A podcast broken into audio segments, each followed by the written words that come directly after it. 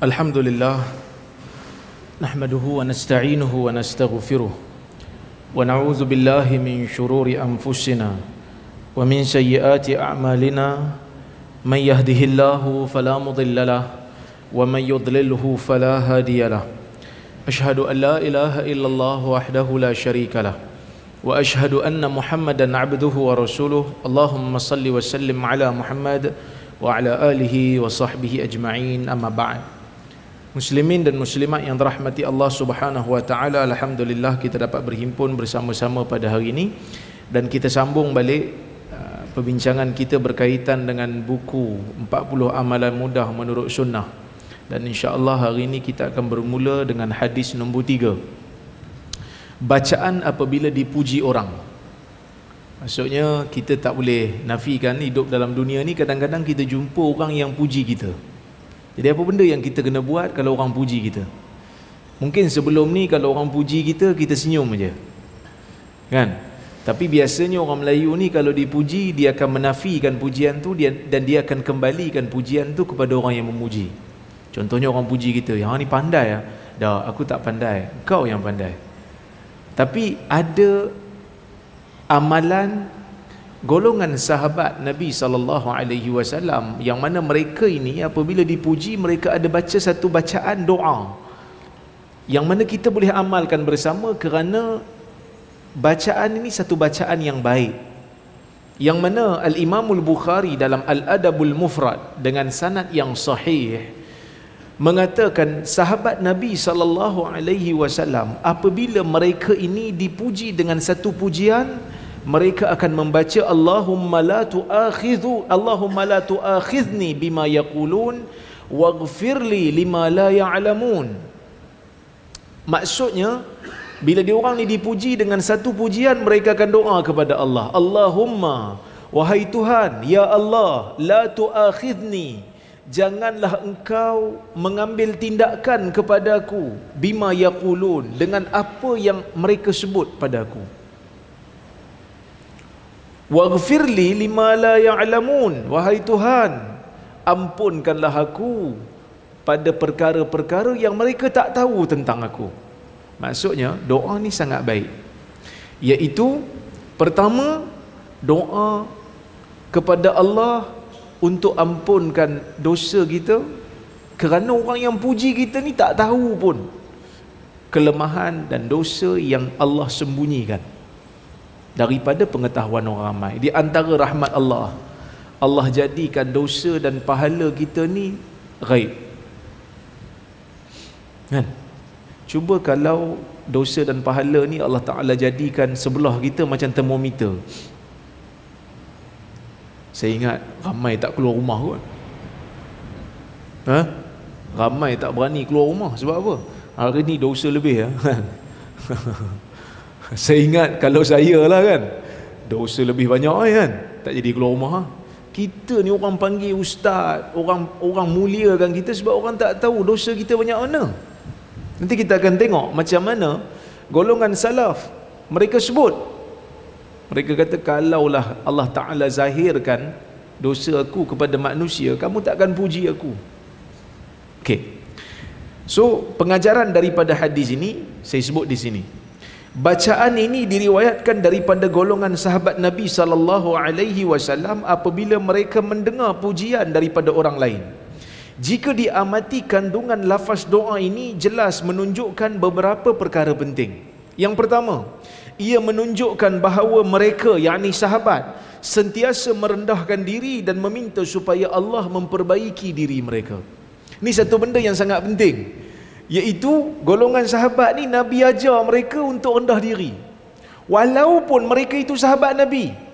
Saya ingat dalam sejarah sahabat-sahabat Nabi ni ada manusia yang Nabi jamin dia masuk syurga. Jaminan Nabi. Dan mereka yakin dengan jaminan ni.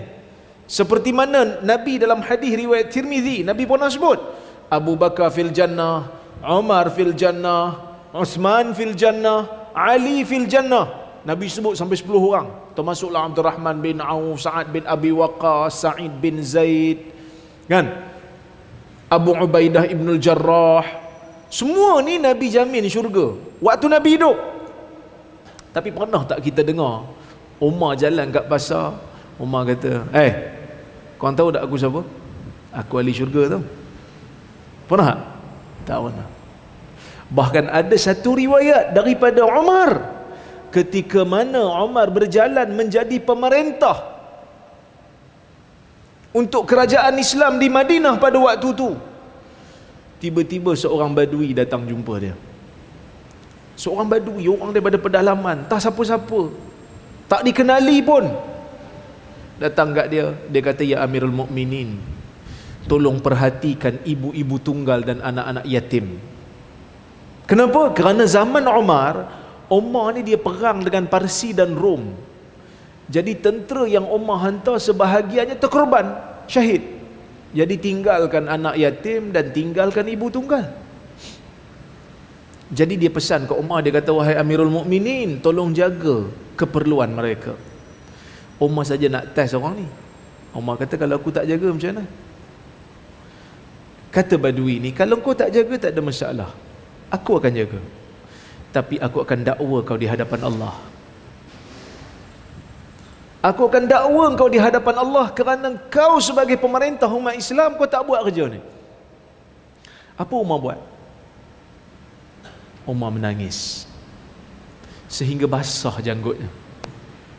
Dan dalam kitab-kitab sejarah Umar Ibn Khattab radhiyallahu anhu tak pernah waktu dia berjalan dekat kota Madinah ni waktu dia menjadi khalifah melainkan mukanya akan comot warna hitam pipi dia sebab apa? Sebab dia menangis dan celak dia cair. Dia menangis kerana dia takut Allah Ta'ala akan bertanggungjawabkan dia atas benda, atas ketidakadilan yang dia buat. Sehingga kan ada juga riwayat menyebut waktu Umar memerintah orang bagi kat dia daging yang elok sikit, daging bonggol unta, dia tanya mana dapat? Dan dia tanya rakyat makan tak? Oh, maksudnya Omar ni satu orang yang hebat. Walaupun jaminan syurga. Dia tak pernah kata, ha nak tegur aku hang siapa? Ada nombor ahli syurga? Aku ada.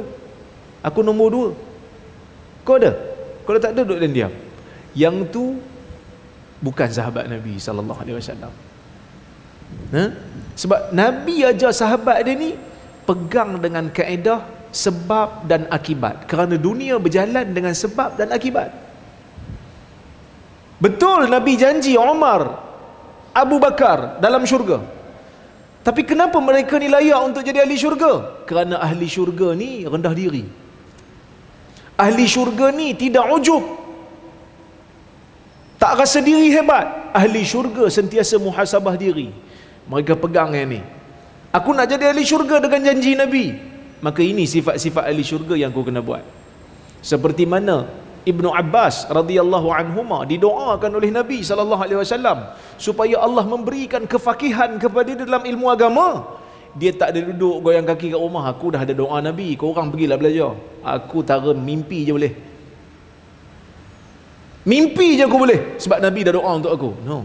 Ibnu Abbas mengembara mencari hadis mencari ilmu sehingga ada riwayat Ibnu Abbas tidur di depan rumah sahabat lain.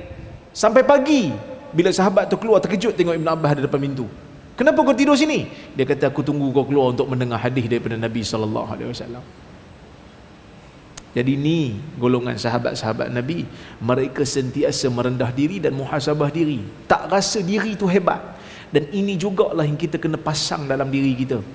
Siapa pun di mana pun Allah Ta'ala letakkan kita apa pun pangkat dan jawatan kita kita adalah insan di sisi Allah. Masuk dalam tempat ibadat ni sama je bos pun kena letak dari atas lantai kuli pun kena letak dari atas lantai ustaz pun kena letak dari atas lantai kan Tukang cuci pun kena letak dainya atas lantai. Semua sama di sisi Allah. Tidak ada beza. Yang membezakan hanyalah takwa. Maka sebab itu doa ni menunjukkan golongan sahabat sangat merendah diri. Itu yang pertama. Yang kedua, Mereka sedar bahawa pujian tersebut sebenarnya diberikan kerana manusia tidak mengetahui apa yang tersembunyi daripada dosa-dosa mereka. Jika manusia mengetahui dosa-dosa yang ada pada insan, sudah pastinya pujian itu tidak diberikan. Seorang sahabat Nabi bernama Ibnu Mas'ud berkata, "Lau ta'lamuna ilmi la la hasautumut turaba ala ra'si." kalaulah kamu tahu seperti mana aku tahu tentang diriku sudah pastinya kamu akan meletakkan di atas kepalaku pasir ataupun tanah Ibn Mas'ud ni masa zaman dia hidup selepas daripada Nabi wafat orang dok angkat dia lah sebab dia ni pakar hadis sehingga kan ada special request daripada orang Iraq minta kepada Umar ibn al-Khattab untuk menghantar Abdullah bin Mas'ud kepada mereka. Mula-mula Umar agak reluctant. Sebab apa? Sebab Umar tidak suka sahabat-sahabat Nabi yang banyak tahu hadis untuk keluar daripada Madinah. Umar suka untuk duduk di Madinah. Sebab kalau ada masalah, Umar boleh konsult. Umar boleh tanya terus. Sebab zaman dulu tak ada guru WhatsApp. Sekarang boleh tanya. Di mana pun orang boleh jawab selagi mana ada di internet dan data. Dulu tak ada. Jadi Umar minta supaya sahabat-sahabat yang pakar duduk di Madinah. Cuma Abdullah bin Mas'ud ni ada special request datang daripada Iraq. Mereka kata hantar kepada kami Abdullah bin Mas'ud.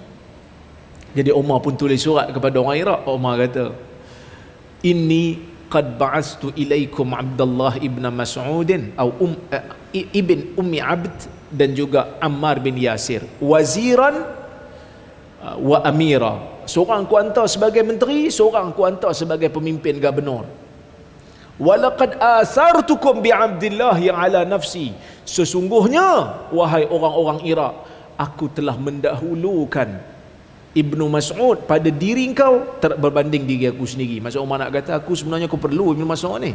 Tapi hampa minta tak apalah aku dulukan diri hampa. Ha. Dia hebat. Nabi puji dia. Dalam hadis Nabi kata betih dia dia, dia ni orang kurus. Dia masuk ni kurus keding. Dia punya betih kecil je. Umar bila tengok betih dia Umar ketawa. Sebab kurus Nabi kata dalam hadis betih dia yang kecil tu lebih berat di atas timbangan di hari akhirat berbanding bukit Uhud dia orang hebat dia orang pujilah dia bila orang puji dia tuan-tuan, dia kata apa? Lau ta'amal lau ta'lamuna ilmi. Kalau kamu tahu kelemahan aku seperti mana aku tahu tentang diriku, la hasautumut turaba ala ra'si. Aku akan aku kamu sendiri akan letak tanah di atas kepala aku. Kamu tak akan puji aku lagi dah. Bahkan kamu akan hina aku. Menunjukkan Ibnu Mas'ud ni satu orang yang merendah diri dan memuhasabah diri. Apabila mereka dipuji, mereka merasakan rahmat Allah ke atas mereka sehingga Allah tidak mengambil tindakan terhadap mereka ke atas pujian yang mereka tidak layak untuk terima. Ha ini benda penting kan? Sebab tu kata waghfirli lima la ya'lamun. Allah tak azab kita atas pujian yang kita tak layak terima pun sebenarnya. Rahmat Allah juga kepada mereka apabila Allah tetap menyembunyikan aib mereka. So ini pun kita kena letak dalam diri lah.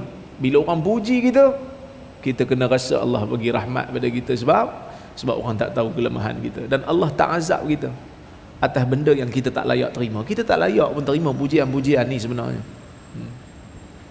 Walaupun mereka merasai rahmat Allah terhadap mereka ia tetap tidak uh, ia tetap tidak menghalang mereka untuk memperbaiki diri. Usaha memperbaiki diri dari semasa ke semasa suka dicapai jika kita merasa diri baik dan terlalu suci. Ha, ini pun satu hal juga. Kadang-kadang ia kena kepada orang yang nak memperjuangkan agama dan Islam. Dia ada satu penyakit yang syaitan dok goda orang yang berada di atas kononnya memperjuangkan agama. Ni golongan-golongan agama macam saya lah. Kadang-kadang kita rasa oh kita buat dakwah kita buat dakwah. Bila orang tegur sikit dok rasa kau siapa? Aku dakwah banyak dah. Aku ceramah ramai orang datang. Kau jangan cakap banyak ah. Kau siapa? Masalah yang tu. Itu satu. Yang kedua, kadang-kadang syaitan tipu kita dengan menganggap apa apa yang kita usaha je dikira sebagai Islam. Orang lain tak. Ni pun masalah kak. kita bubuh nama kumpulan kita ni katalah buat satu NGO ah, pertubuhan Islam contoh ya kan apa saja tindakan kita ah, kita anggap inilah Islam yang sebenar orang lain pun ada NGO juga apa-apa yang mereka buat walaupun selari dengan Islam kita rasa macam tak bagus sebab apa tak bagus sebab bukan geng kita ni pun bahaya. Kena perbaiki diri dan muhasabah diri. Benda ni pernah terbit pada gerakan-gerakan Islam di Timur Tengah. Seolah-olah macam mereka lah satu-satunya yang memperjuangkan agama melalui jihad dan melalui usaha dakwah. Orang lain dinafikan. Dia kadang-kadang syaitan tipu kita. Kononnya Islam tu mesti menang di atas tangan kita. Kalau Islam tu menang di atas tangan orang lain kita rasa tak puas hati. ha, padahal kita kena rasa gembira lah. Kalau Islam tu naik atas tangan kita pun kita gembira naik atas tangan orang lain pun kita kena gembira juga. Sebab itu Nabi wasallam dalam sebuah hadis Al-Imam Al-Bukhari meriwayatkan Nabi kata innallaha la yu'ayyidu hadzal din bi rajulin fajir. Sesungguhnya Allah mungkin akan menguatkan Islam ni dengan seorang lelaki yang jahat. Dia jahat pada diri dia tapi sumbangan daripada agama banyak mungkin dengan dia Islam menang Nabi nak kata apa? Nabi nak kata kamu jangan ujub dan takjub dengan usaha kamu seorang diri. Kerana mungkin orang lain yang kamu rasa tak ada apa-apa tu, mungkin Islam menang di atas tangan dia. Supaya tak rasa ujub. Ini bahaya sebenarnya. Ini penyakit ni hingga pada orang-orang yang terlibat dalam gerakan Islam. Ha, sebab itu Syekh uh, Sa'id Hawa duk menulis benda ni. Dia kata bahaya penyakit ni. Penyakit rasa diri dia je yang Islam. Orang lain tak tak Islam. Ha, tu belum kira berebut lagi tu. Zaman saya universiti lu pun sama juga lah jenis berebut-rebut. Datang budak baru berebut. Padahal semua nak buat kerja Islam. Kan berebut belajar. Nak masuk usrah mana ha, dia kena masuk usrah kita berebut-rebut sampai gaduh-gaduh tu satu orang lain nak buat program Islam pun kita pening kepala Padahal dia nak buat kerja agama juga. Oh tak boleh. Kita tak boleh benarkan mereka buat usrah. Ha cik kan.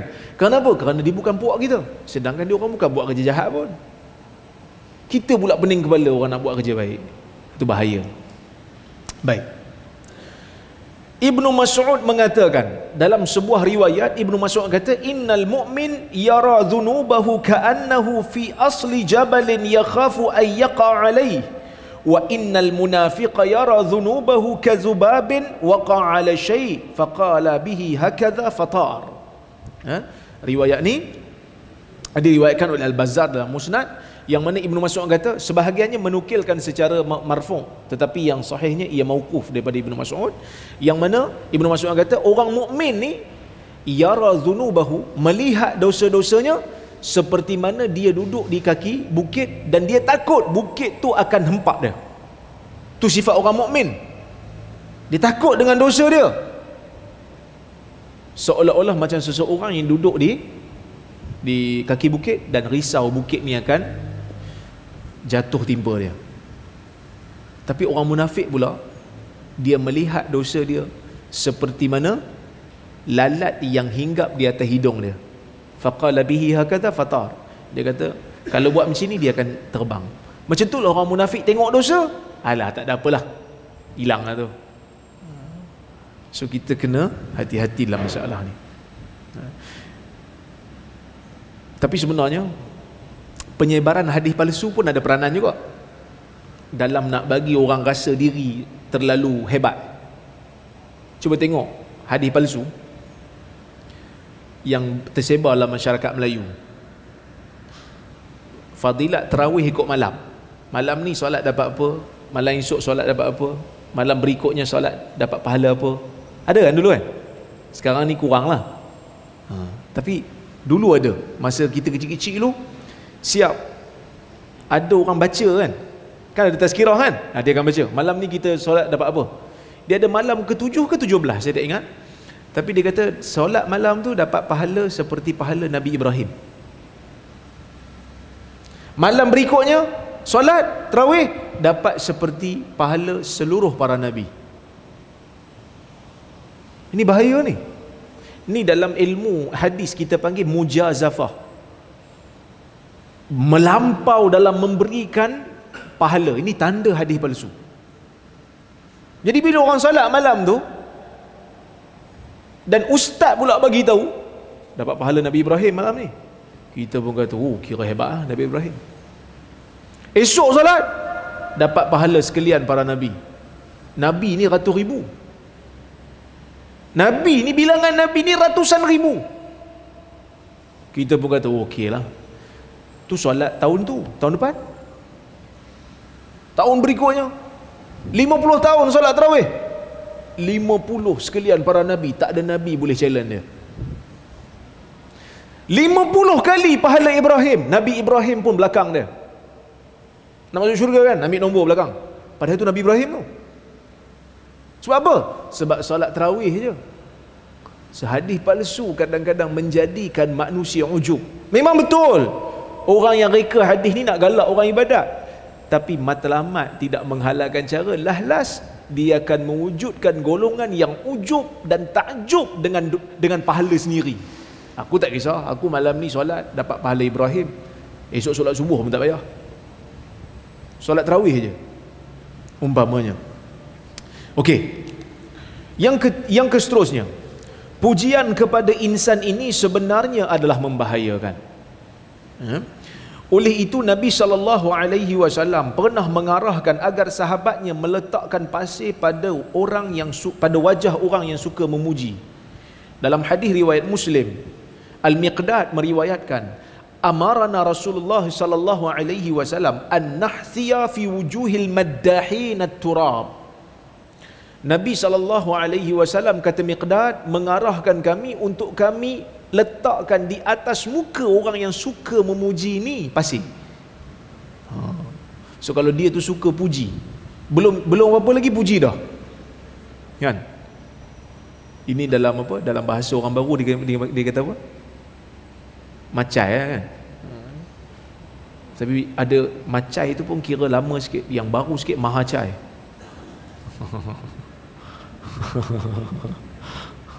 bagi siapa yang faham kan maha cai kan? Maksudnya semua benda dia nak puji. Belum cakap lagi puji dah.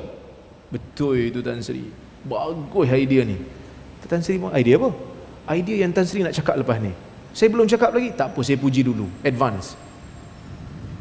Orang macam ni Nabi kata letakkan di atas mukanya pasir. Maksudnya Nabi tak suka golongan yang suka memuji. Puji sikit-sikit tak apa. Tapi jangan asyik puji je. Kerana dia merosakkan dan membahayakan. Bahaya pada orang yang dipuji dan bahaya juga kepada orang yang memuji. Orang yang puji itulah kali dia akan jadi orang orang akan tengok dia lekeh. Ha ni kira macam bos ah. Masih nak puji bos ah. Langsung tak ada nak kritik. Okey. Hadis ini menyebut lafaz al-maddahin yang bermaksud orang yang suka memuji. Al-Khattabi mengatakan bahawa al-maddahin ini ialah golongan yang menjadikan pujian kepada orang lain sebagai kebiasaan dan ingin mendapatkan pulangan berbentuk harta daripada pujian dia. Nak puji pasal puji? Sebab dapat projek lah. Puji Nak projek. Nak tender. Dia puji. Nabi tak suka golongan. Ha, kerana tak ada pendirian. Walau bagaimanapun, ulama mempunyai beberapa pandangan terhadap makna sebenar hadis ini. Sebahagian ulama menganggap hadis ini ditafsirkan dengan zahir lafaznya iaitu sememangnya kita perlu meletakkan tanah di wajah orang yang suka memuji ini. Ambil pasir pergi letak dia. Ha, puji sangat. Tak ada kerja lain, saya nak puji orang. Manakala sebahagian ulama mengatakan ia hanyalah metafora. Maksudnya ini bukan betul-betul ini. Ini metafora saja ataupun ini bahasa kiasan. Mereka pula berbeza pendapat tentang takwilan sebenarnya. Sebahagian mereka mengatakan maksud hadis ini ialah berikan duit yang sedikit kepada pemuji sebagai isyarat bahawa ia setanding dengan tanah dan tak ada nilai. So kalau kita nampak orang suka puji sangat, sebagai ulama kata, ambil bagilah duit 10 sen. Nah, ambil 10 sen. Main jujur. Itulah harga pujian hang. Maksud puji bila orang dah selalu puji sangat, pujian dia tak ada nilai. Ha pujian dia tak nilai. Sebahagian mereka mengatakan maksud hadis ini ialah jangan berikan apa-apa ke atas pujiannya. Dia puji orang, kita buat tak layan. Ya? Jangan bagi apa-apa sebab tahu dia ni orang suka puji pun. Jika golongan sahabat ini berasakan diri mereka tidak layak dipuji, saya kata, bagaimana pula kita yang lebih banyak kelemahan berbanding mereka. So, bila kita tengok sahabat Nabi ni bila dia orang ni kena puji, dia orang takut pada Allah atas pujian tu. Kalau dia orang pun rasa takut, kita rasa macam mana? Sepatutnya. Sepatutnya kita kena lagi takutlah. Ha, kita kena lagi takut dan kita kena lagi bimbang. Kerana kalau nak dibandingkan ibadat golongan sahabat dengan ibadat kita jauh beza. Kita banyak habiskan masa dengan dunia berbanding dengan uh, apa ni berbanding menghabiskan masa untuk akhirat. Banyak kita habis masa untuk dunia. Bahkan kadang-kadang kita banyak habis masa baca benda-benda dunia di Facebook berbanding berbanding untuk memikirkan tentang akhirat kita. Tapi kita fikir nak syurga kan? Nak syurga. Sebab itu bila orang puji dengan sesuatu kita kena muhasabah diri, bukan makin seronok. Takut, kena makin takut. Kerana seolah-olah kita ni macam munafik pula. Sebab apa yang orang puji dengan hakikat sebenar tak sama. Sebab tu mereka takut. Ha, kita kena takut pada diri kita bila orang puji kita. Bukan minta dipuji kan? Sebahagian ada minta lah tu. Saya buat benda ni tak ada siapa pun nak puji. Ha, jangan minta. Tak perlu untuk diminta. Wallahu subhanahu wa ta'ala a'lamu bisawab. Saya lambat sikit hari ni. So sampai pukul 2. Saya tengok jam pun dah pukul 2. Jadi insya-Allah kita sambung pada kuliah yang akan datang. أقول قولي هذا وأستغفر الله العظيم لي ولكم والسلام عليكم ورحمة الله وبركاته.